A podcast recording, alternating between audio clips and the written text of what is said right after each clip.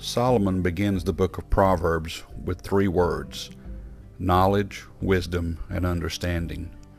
He says in verse number four that we are to give subtlety to the simple, and to the young man knowledge and discretion.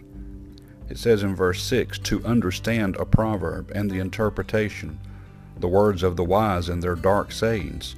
And here's the key the fear of the Lord is the beginning of knowledge, but fools despise wisdom and instruction. This fear, of course, is a reverence, a trembling reverence to the Lord Himself, and there's where knowledge begins. Christ, John chapter number 17, is praying to the Father. And so you know that we have different kinds of knowledge. We have book knowledge, we gain that through time by going to school, reading books, sitting under those that know, that they may give us instruction. And with time, our knowledge builds. But there's one that I believe is more important the spiritual knowledge that we garnish with time, that we learn by reading God's Word, by praying, by meditating on His words and what Christ has done.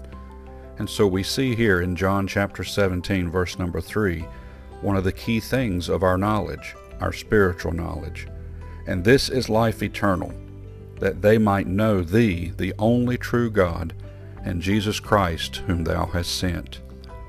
That was Christ's prayer Himself, that you, me, the entire world, would gain spiritual knowledge of what it means to know God, to know Christ, and to have life eternal.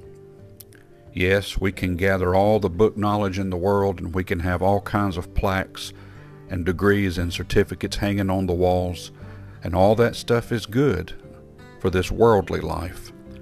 But this worldly life comes to an end one day, and what truly will matter is our spiritual knowledge, life eternal, the true God, and Jesus Christ. Let's make sure that you and I, we instruct with time just who this true God is, and who Christ is, and what He's done for us. May God bless you and have a wonderful day.